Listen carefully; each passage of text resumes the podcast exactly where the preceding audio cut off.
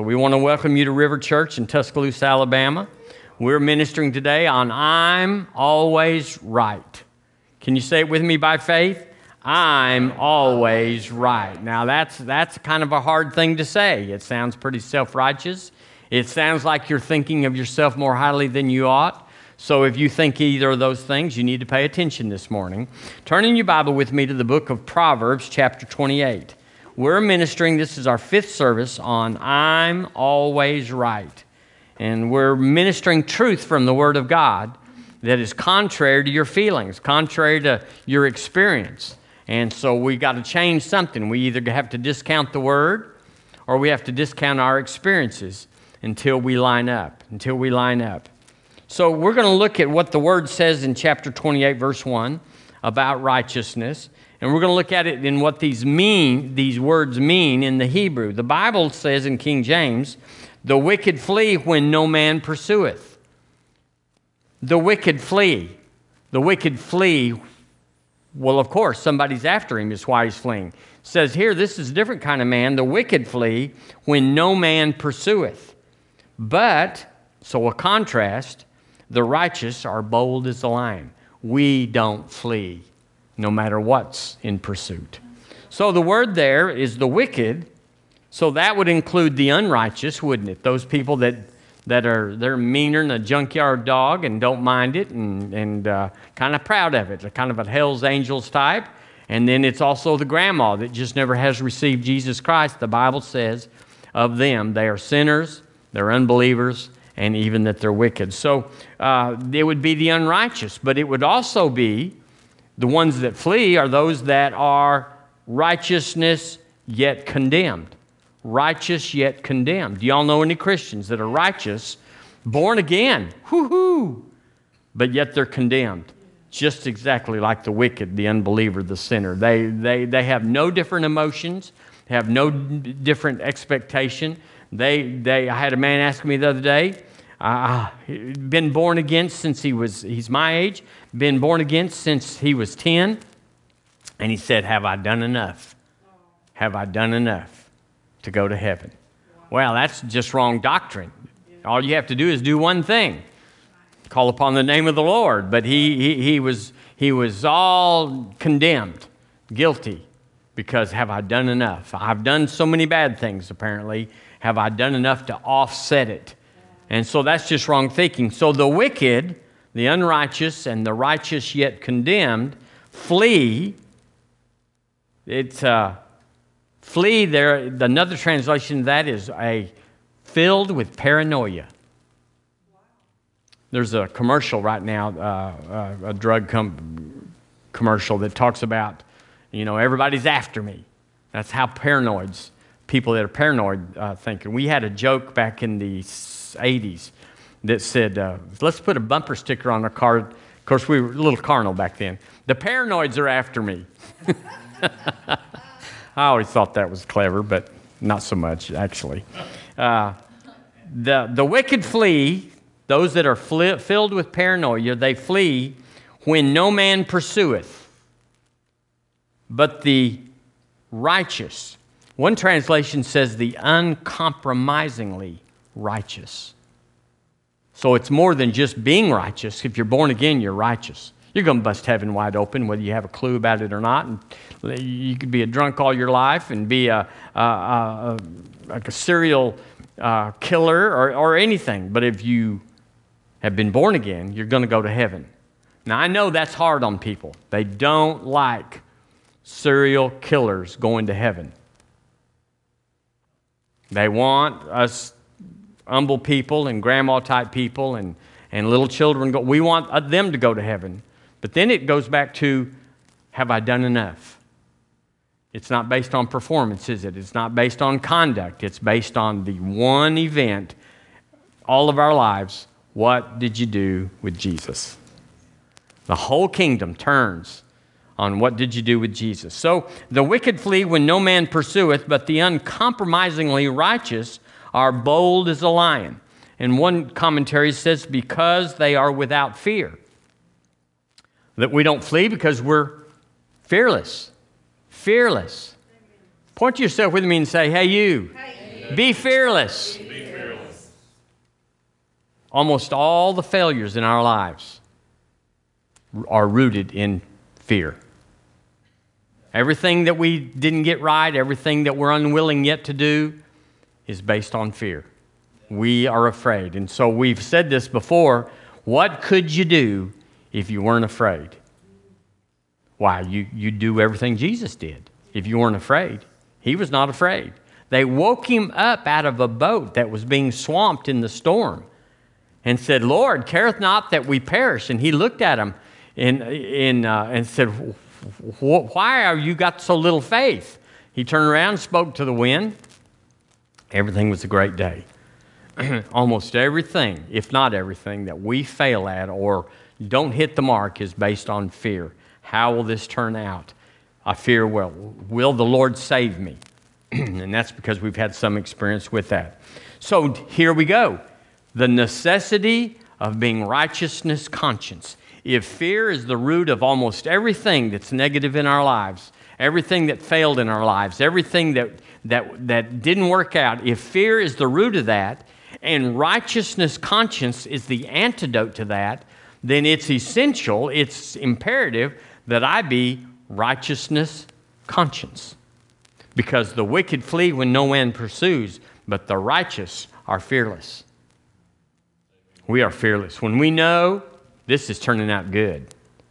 Wow, there's sharks all around, and, and, uh, and it doesn't matter. I'm fearless. What could you do if you weren't afraid? Why, that's a big question. So we got to not be afraid. We got to deal with fear. And the, people say, well, the opposite of fear is faith, but that's not true. The opposite of fear uh, is uh, righteousness. I know who I am, therefore, I know how this is turning out. Therefore, all things are working together for my good. Therefore, I'm the head and not the tail. Therefore, greater is he that is in me than he that is in the world. Therefore, he always causes me to triumph in Christ Jesus. Therefore, and it changes everything. It's not that we don't have enough opportunities. Well, if I had no, if it wasn't for bad luck, I'd have no luck at all, is what Hee Haw used to say. I'd sing right along with it in my little, you know, my little 12 year old mind. Yeah. Uh, what, agony on me, all that stuff like that. But the truth is, we just don't know who we are. We talked about it last week that you, you don't know who you are except your parents showed you pictures and said, well, here you were when you were a little, a little rugrat. You were two years old and were chasing around, uh, you know, and the, you fought the cat and you strung up the dog and all that sort of stuff. So, uh, the more you know or the more you believe who you are in Christ Jesus under righteousness, the more fearless you are. Directly proportional. So, if you don't know who you are, you're a basket case. It doesn't matter how big you are and how your exploits and whatever. Some of the most fearful people, the most defensive people, some of the most insecure people I know are Christians that should know, but they don't know. And you can tell. They can quote scripture and they, they've done revivals and all that stuff, but it's, it's just not work, working. So we, so we have to address our culture, an American culture, but every culture, to say that our culture is based on fear. Because they don't know, even in America, they don't know who we are in Christ because we're Americans.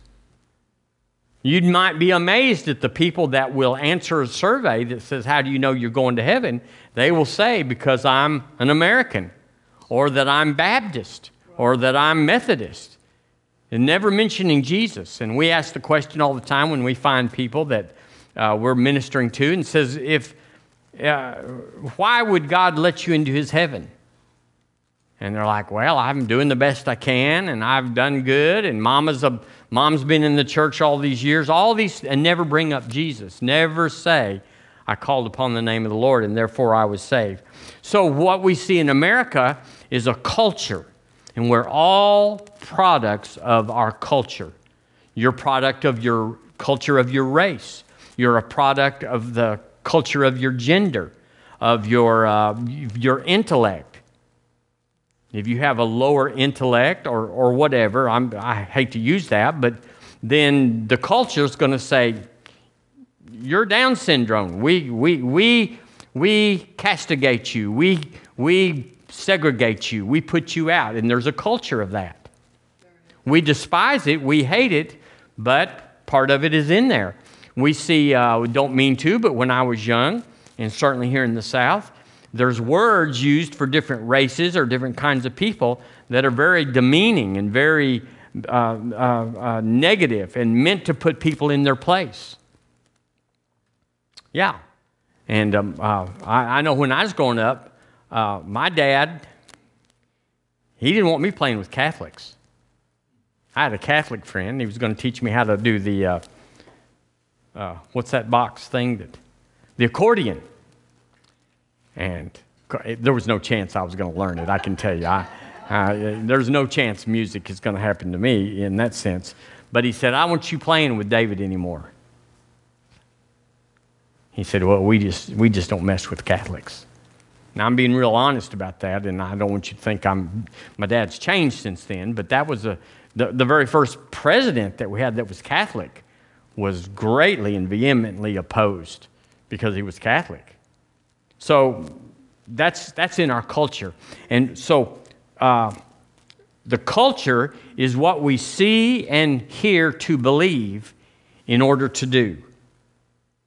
If you believe that culture, if you were raised under a father or mother that uh, castigated certain kinds of people or certain uh, classes of people, then you would take that on because you would hear it, you would see it, and you would believe it because that's your dad, that's your mom, that's your grandpa.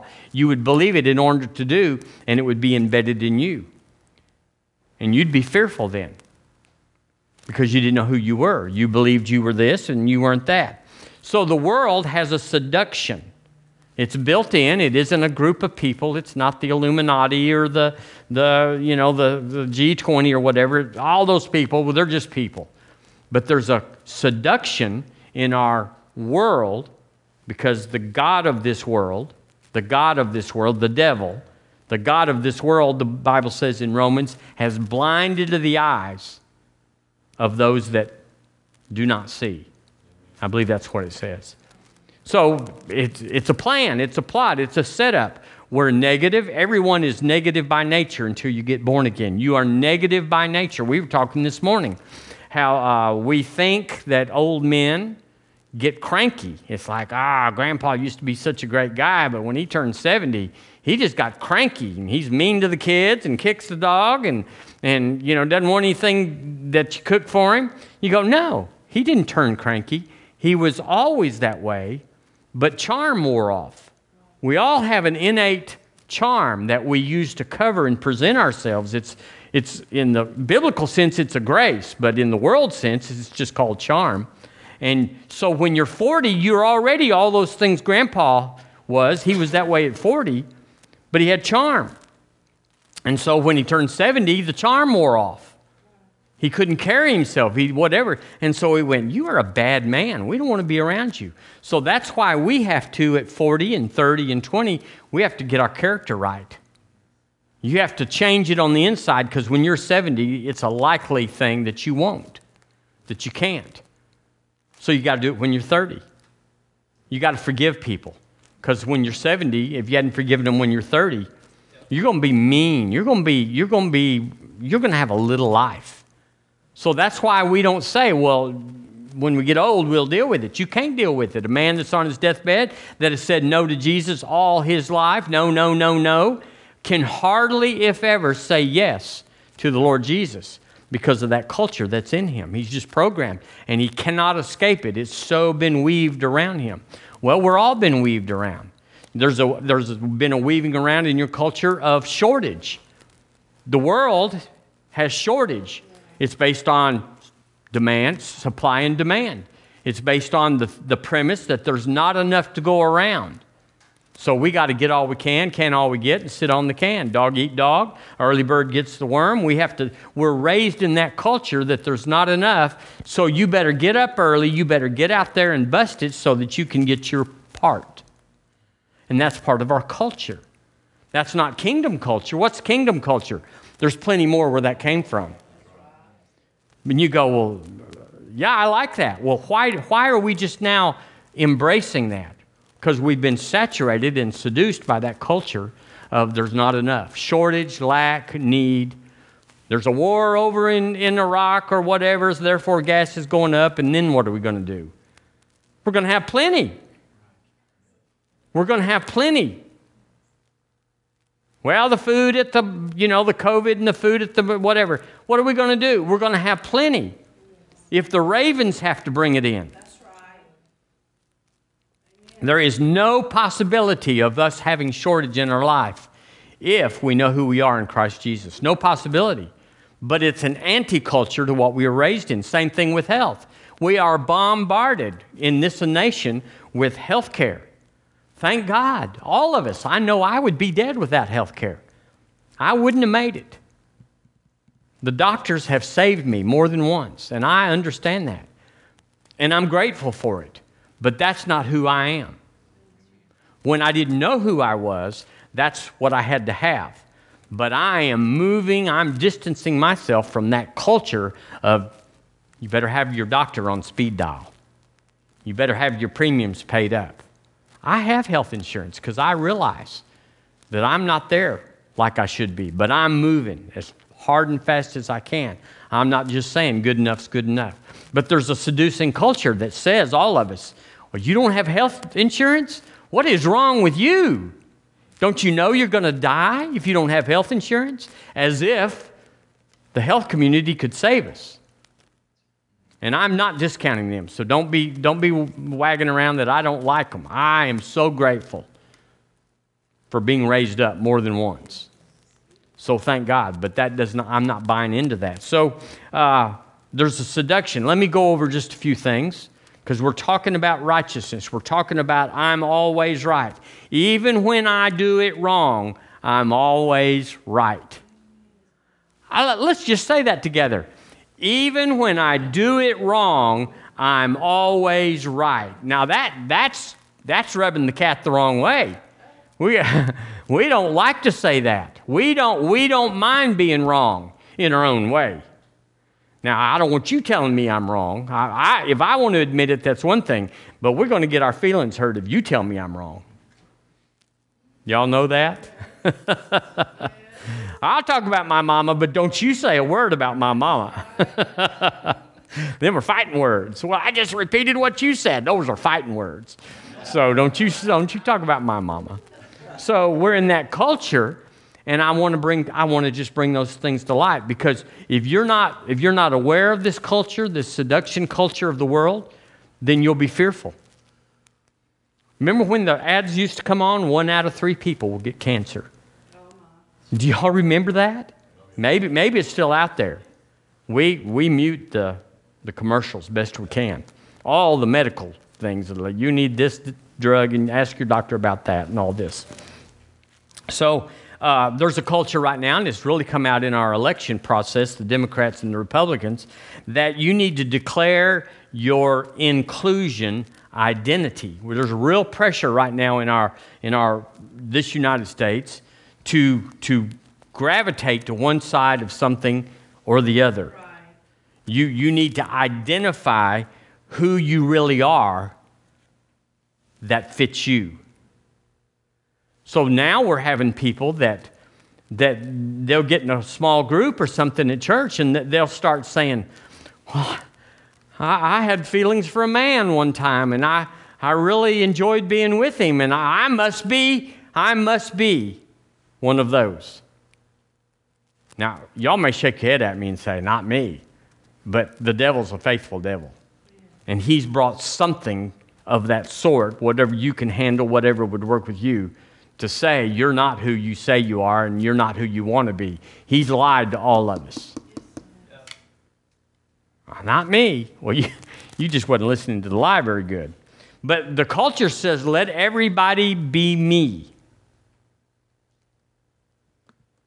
Everybody want they're telling you be yourself, be you.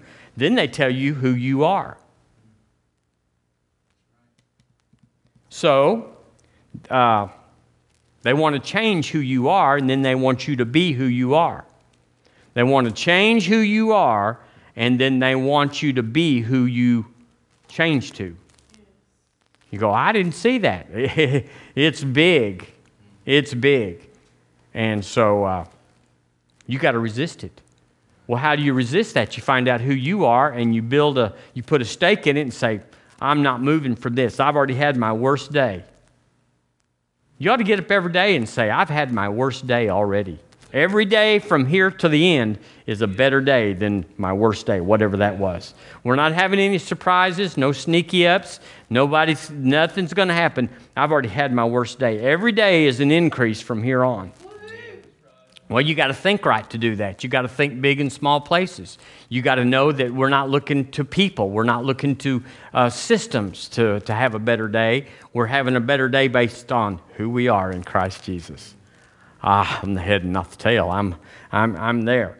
Uh, well, I already kind of got into the homosexual thing, but that's real big in our society. I can remember I was sitting in a service uh, in 1981 I just got the Holy Ghost, and we were sitting in a service in Seminole, Texas. Uh, I, I, ended up pastoring that church, but the man got up, and uh, I, I, this is just me, this is who I was. He told a story about some homosexuals. And I looked over at her and I said, I am not putting up with this. And I started gathering my stuff up. I was leaving if he was going to use that kind of language in church.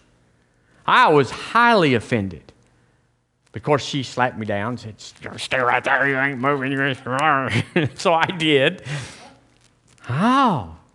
But now that word's not only not charged like it was then, it's just a common thing, and now it's not even just common, it's acceptable, if not even desirable.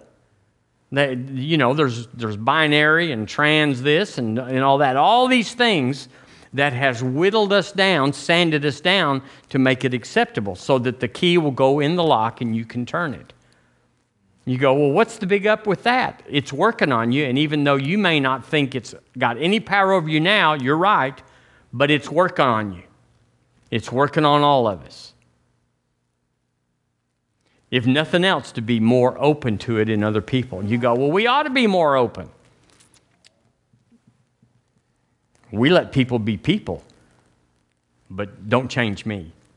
The thing I didn't like about that culture more than anything I, is like, do what you want to do, but don't make me do what you want to do. And that's the part I got crossways, and all of us did with that. A divorce. There's a culture, a seduction culture, that, and, and every married couple has been through this. Everybody had that has had that rock down fight. I, I had somebody tell me one time years ago, me and, and Betty Lou have never had a fuss. And I said, Well, you hadn't lived your life without telling a lie. That's the biggest bunch of bull. You and Betty, you have no marriage. Y'all are long distance pen pals. If you have never had a fuss, what man or woman has no more backbone than to say, I disagree, let's go a different way? Please. But divorce is this thing. Everybody else is doing it. And it's so common now. And it used to be so, so stigmatized. Not anymore.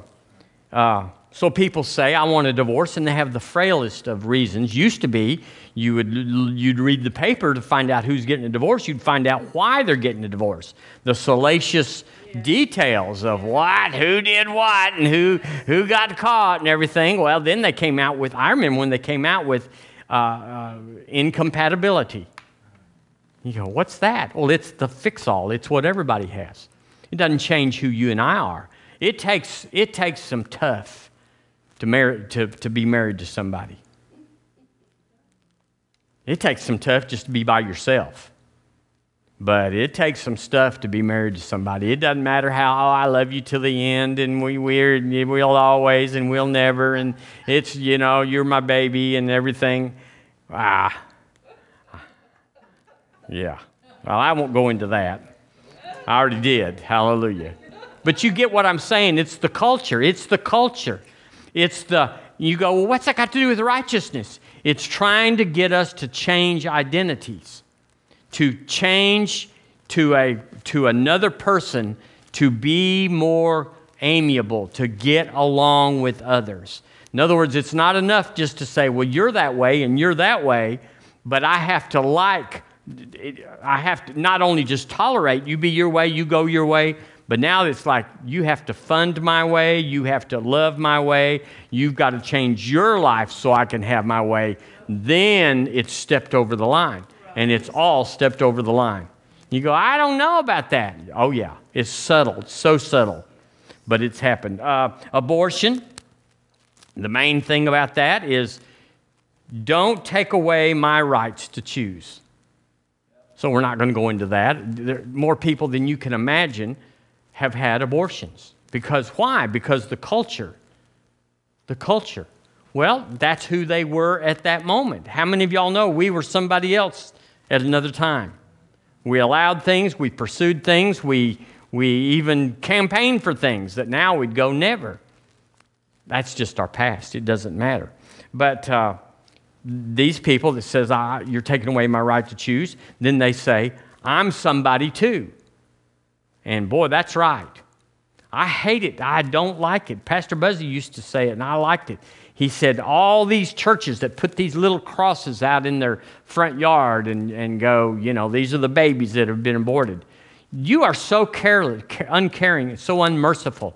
These people, these, these, these women that did that, they are crucified in their thoughts. They are so, it, it was, it's a terrible thing to live through that.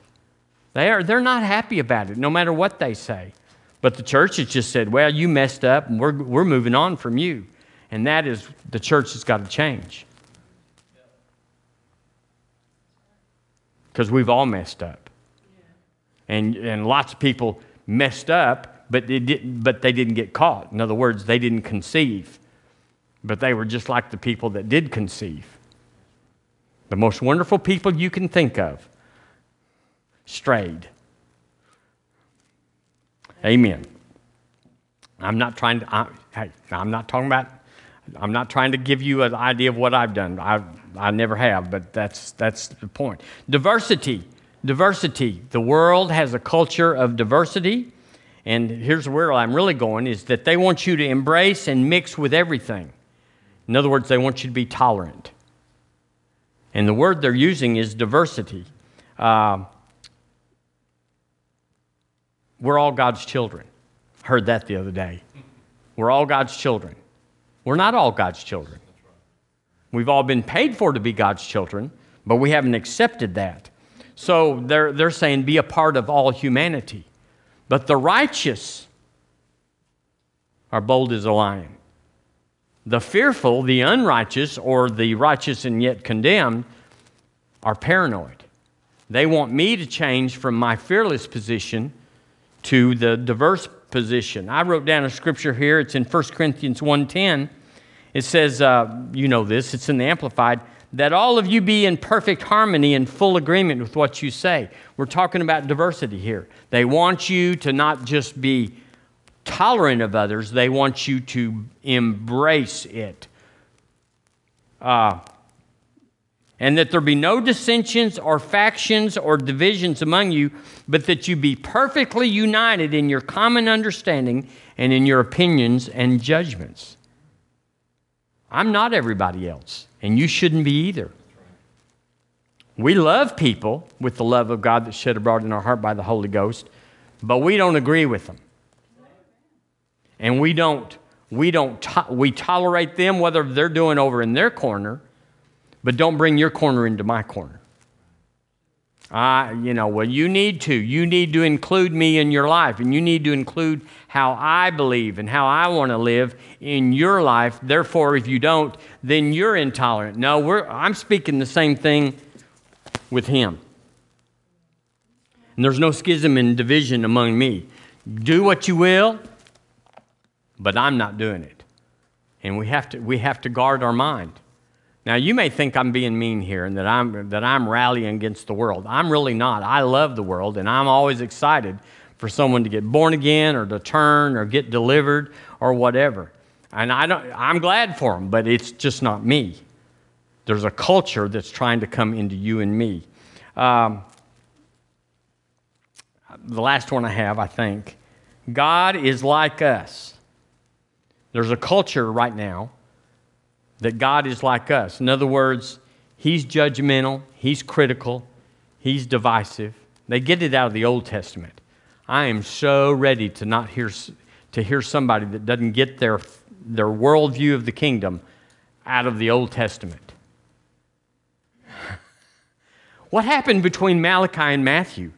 His name is Jesus, and everything changed. There's the record of the old before Jesus, and now we have a new record. Well, we're living by the new record, and we are not living according to. I heard someone say other day. He might, watch, he might be watching. Hallelujah. He said some people were messing up, and he just told them, preach to them, preach them. You're going to incur God's judgment. Why? He's going to open up the ground, and you're going to fall in it, and then he's going to smash you when he closes back up. It is in the Bible, but it's not in ours. It's not in the new covenant. It isn't, there is no judgment. Listen, there's no judgment from God on the earth for any man right now. You go, how can that be? Because it all went to Jesus. He bore it all. So there's no, you well, what if I mess up real bad? What if I do the really bad thing? Jesus took it, He took it all. And it's just like, well, we can't abide that. We can't stand that. We want him to be like us. We want him to be a little God that's mad as hops at somebody that did wrong so that we can be justified in being unforgiving and, and vindictive. But that's not who we are. And we're not going we're not going to take the bait. We're not taking the bait.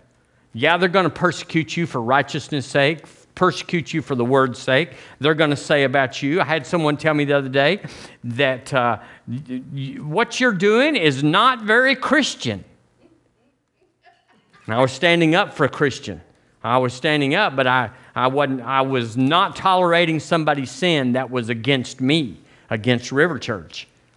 And I did make a stand, and I know how.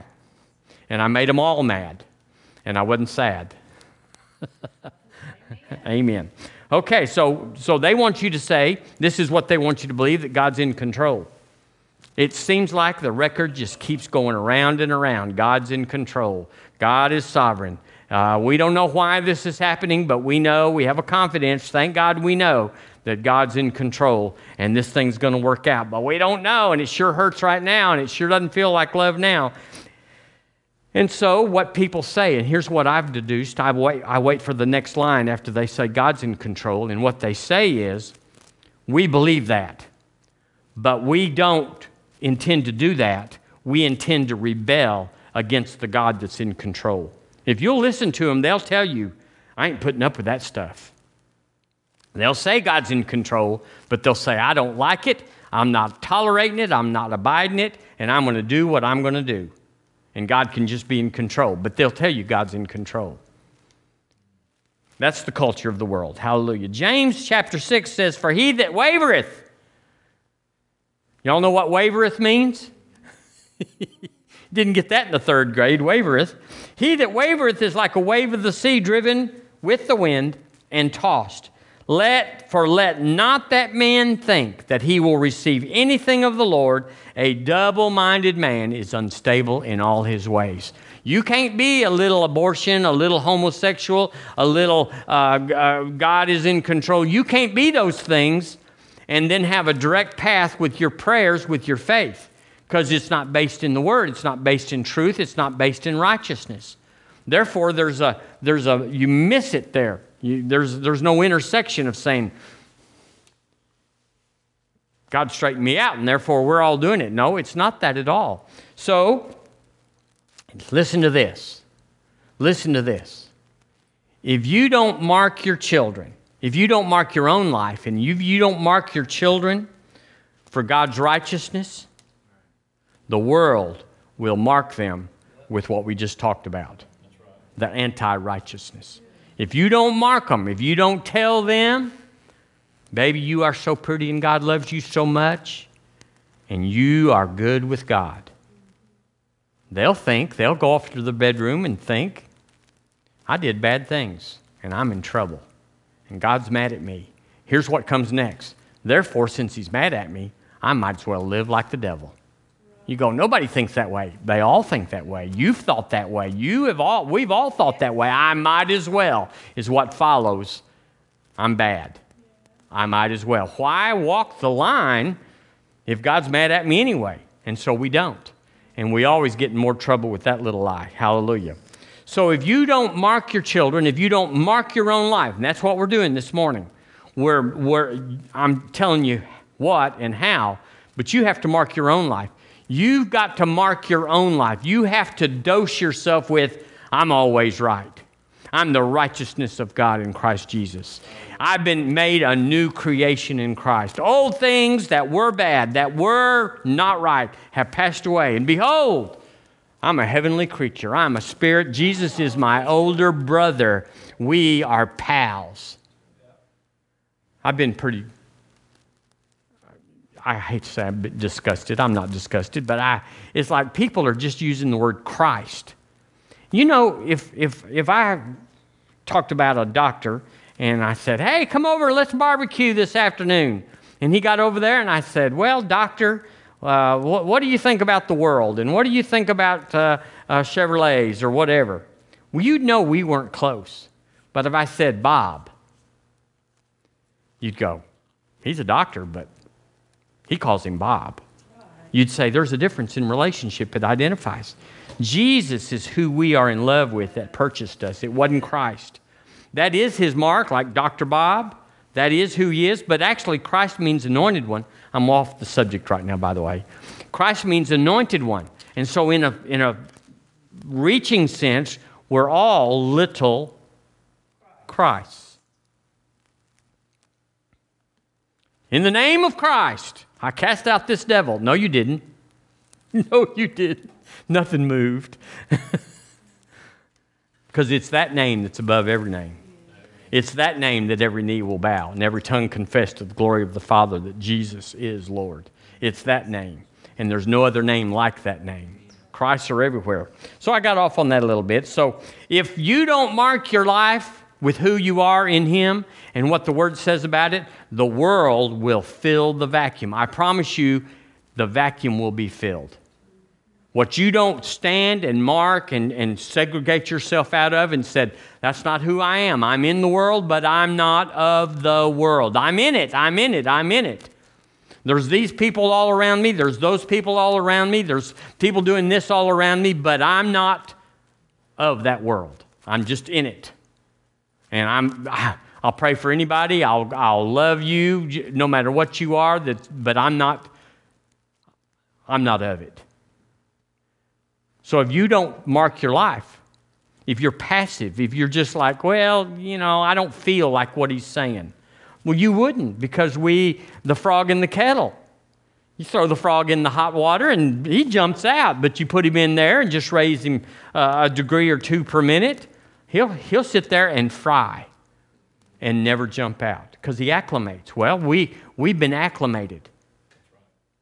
Since I heard that word in 1981 and about lost my mind, ah, I say that word all the time. One, one time the pastor said hell, and I about lost it.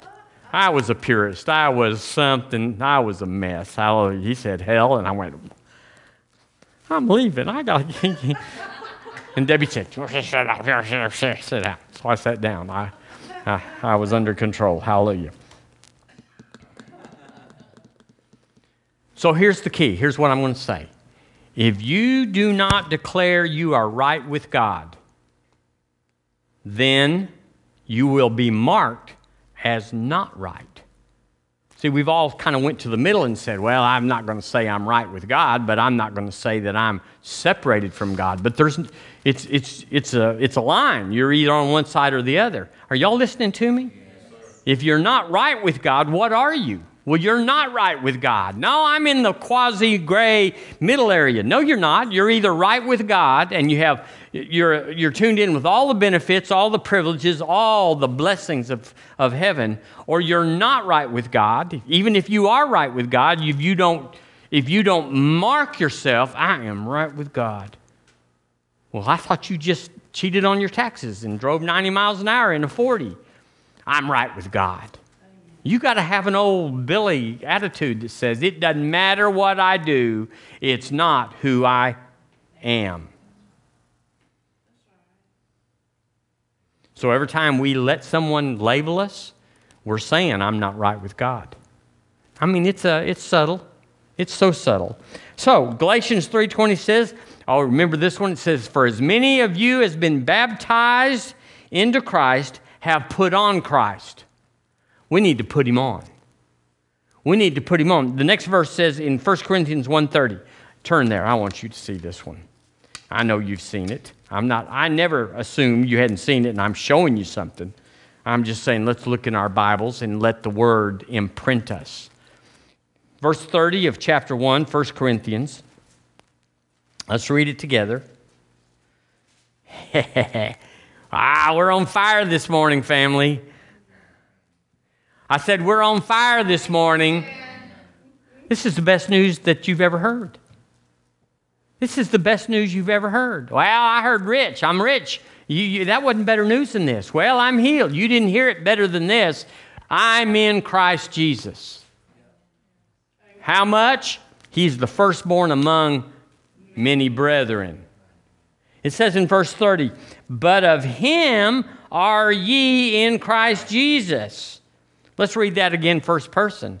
But of him am I in Christ Jesus who of, keep going, who of God is made unto me wisdom and righteousness and sanctification and redemption. He's made unto me, I of whom but of him am I in Christ Jesus, who was made unto me righteousness. He was made unto me, Michael Billings, made unto me, Lisa Irby, made unto me, Lynn Holmes, made, made, made. He made me righteous. So you want to push back on that? You want to push back and say, I'm not righteous? Well, probably not saved then. I mean, if you can't believe this word, you might not believe the word that call upon the name of the Lord and you'd be saved. No, the word says that we should put on the Lord Jesus.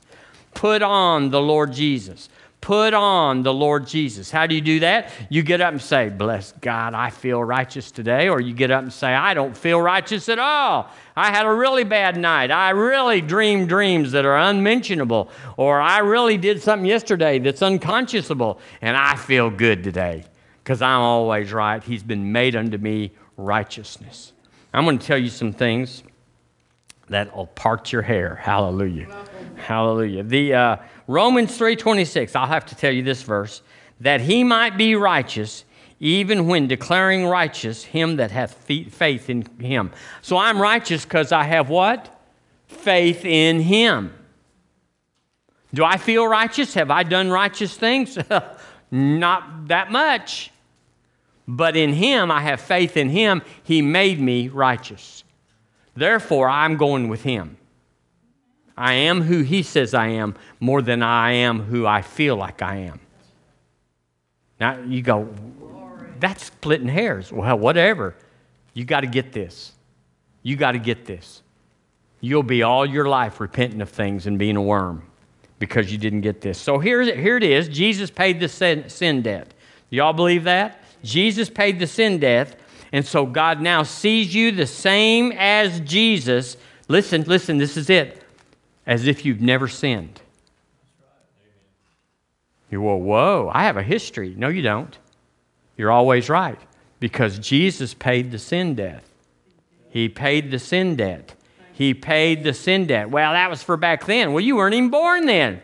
So there's no yesterday, today, and forever. He paid it for then, for now, and forever. He paid the sin debt. Therefore, I, I, I am, because he paid it for me. I was in him on the cross. He is in me after the resurrection of the dead, and therefore I'm as, I am as he is, as I've never sinned. You know, that's a big bite. Well, you got to get around that big bite because there's just one way to go. If you don't bite that, you're going to be an old sinner saved by grace and you won't have anything more than the, than the, the world. Jesus paid the poverty debt. Jesus sees you as, excuse me, God sees you as Jesus, that you're never broke. I'm never broke. I'm never broke. Come on. I'm never broke. I'm never broke. I'm not broke now. Well, you ought to see my stuff. Well, I'm not broke now, and I never will be broke because Jesus paid the, the poverty debt, the lack, shortage, and need debt. It's the world system, but I'm not in that world system. I'm in it, but I'm not of it. And what I'm of is going to dominate what I'm in. Your flesh body, you're in that, but you're going to be dominated by who you are in here. This in here is going to dominate this out there. When? Well, today, tomorrow, and the next day. So you may mess up today, tomorrow, and the next day. But who we are is this down in here. This man, this man that we are, has never sinned. We are sealed by the Holy Ghost. And sin has never touched the born again, regenerated man, has never touched who you are, who you became at the new birth, has never touched you. Well, I'm just an old sinner. No, you're not. Your flesh sinned, your flesh reverted. We'll talk about in just a second. Well, y'all are about out of time. But I still got plenty. Hallelujah. Jesus paid the affliction debt. Therefore, God sees you just like Jesus. Listen, listen, listen. God sees you as never sick. You go, God, I wish you'd do something about this. I got a boo boo that really hurts and I need you to help. He doesn't understand that prayer. You go, sure, he does. He understands English. He doesn't understand that, that language because he sees you as already healed.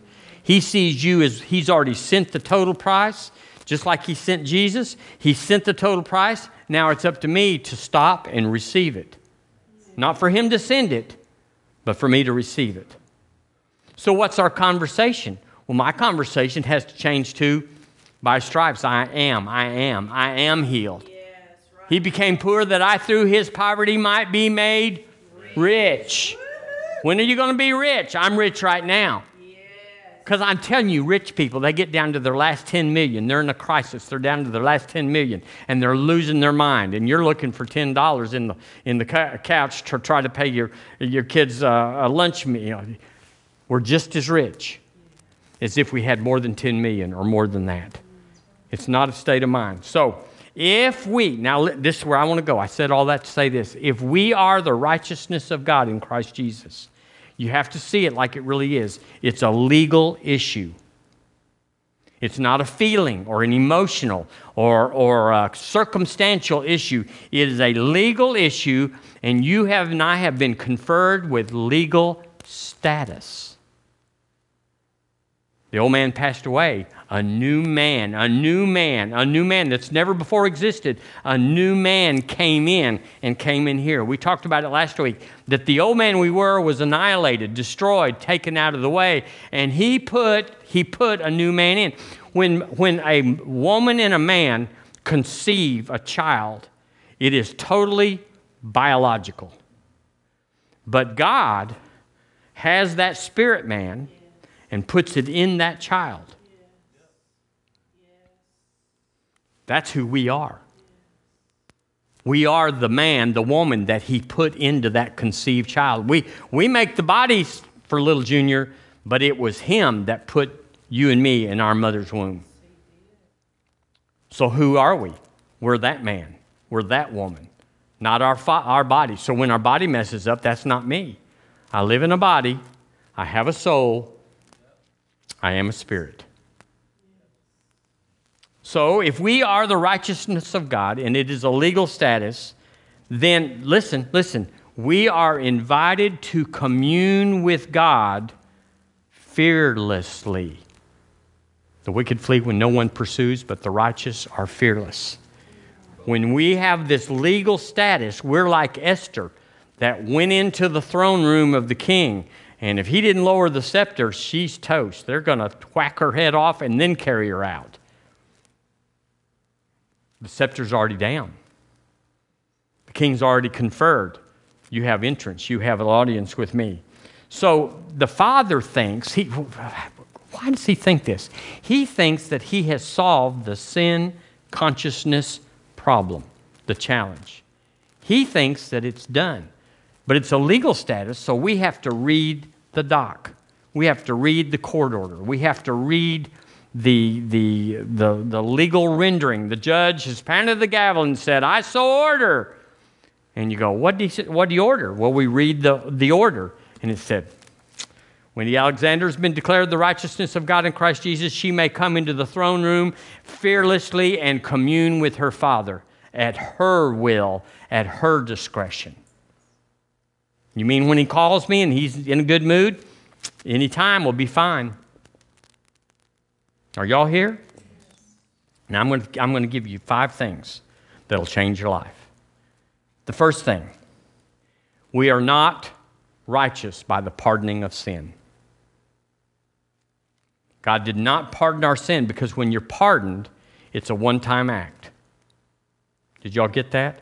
So when you're, when, excuse me, there's a, when you're pardoned, they list the transgressions and you submit that. Like right now, we, we have our president has pardoned Michael Flynn.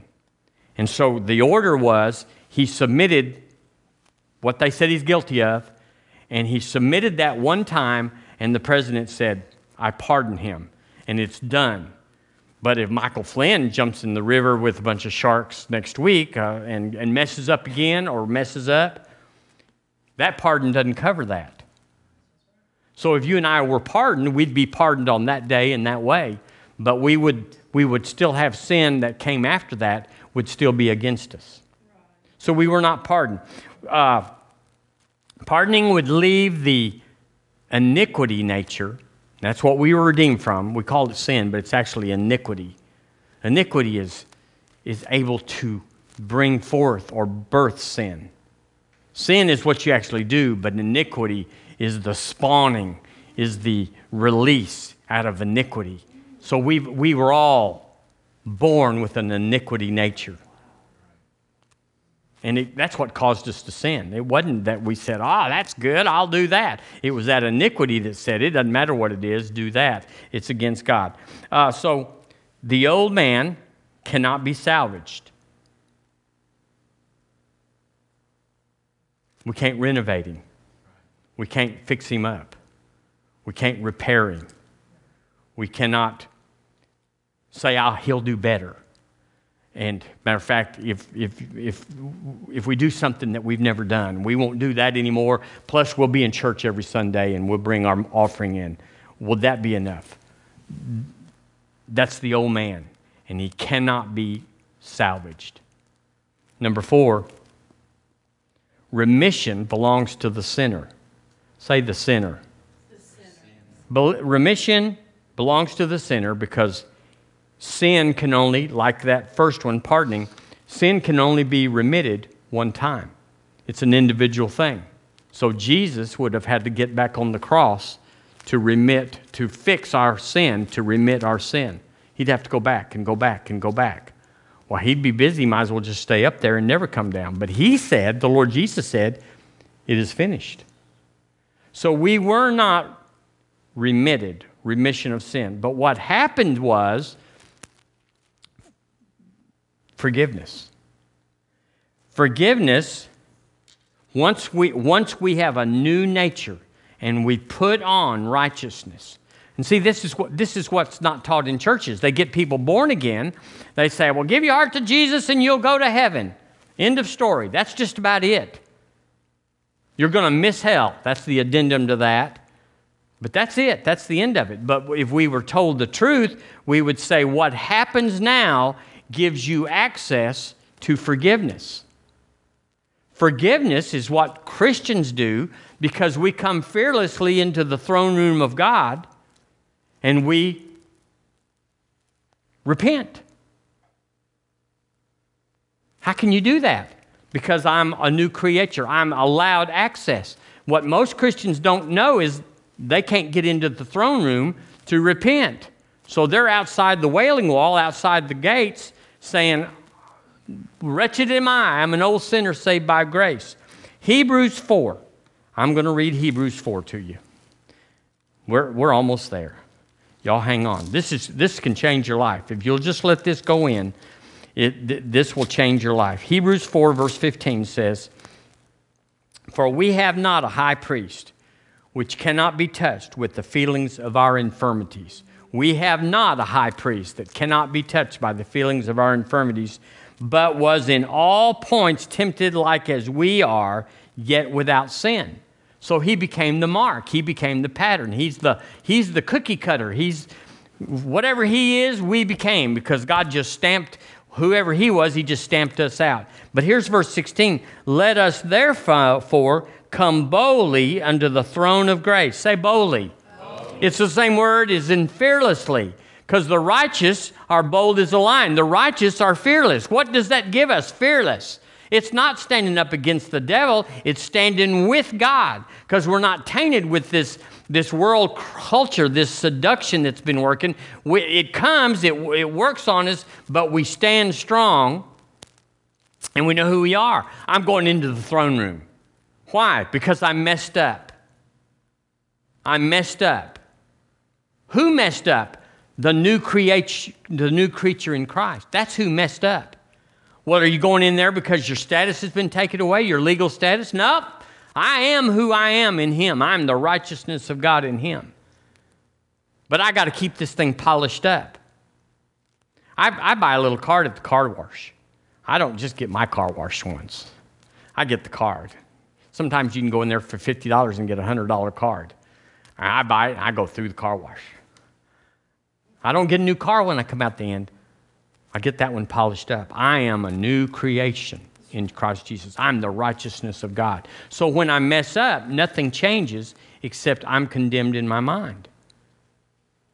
Therefore, let us come boldly into the throne of grace that we may obtain mercy and find grace to help in time of need. Now, 1 John 1 9, and I, we are finished now. 1 John 1 9. Let's put this together. The wicked flee when no man pursueth, but the righteous are fearless. Where does fearlessness come in? Devil, I come against you in the name of Jesus. I'm fearless. You can't touch me. And then, you know, 13 seconds later, you hear, arr, arr, arr, arr. Something goes by with his tail between his legs. and It's like, ah, not that fearless. I know we want to say we ain't scared, but most Christians are paralyzed by what the devil does. So, 1 John 1 9, let's, be, let's be, find out. We are, we are the righteousness of God in. We, the old man wasn't renovated, wasn't patched up, wasn't, wasn't put modified. He was completely changed. If we confess our sins, who's the we? The righteousness of God in Christ Jesus. Who, that's who we are. He is faithful and just because it's a legal status. He's faithful and just to forgive us our sins. Here it is, and to cleanse us from all unrighteousness. Where is the unrighteousness? Well, it's down here. No, sin's never touched you down here. Sin's never touched you. Where's the unrighteousness? It's up here. We are condemned. We're guilty. We're, we're shamed in our head because we go, I am the righteousness of God and I'm messed up. I don't like that. I messed up. I sinned. I missed the mark. I walked away. Do y'all know what sin feels like to the born again man? Yes. It's like I disappointed myself.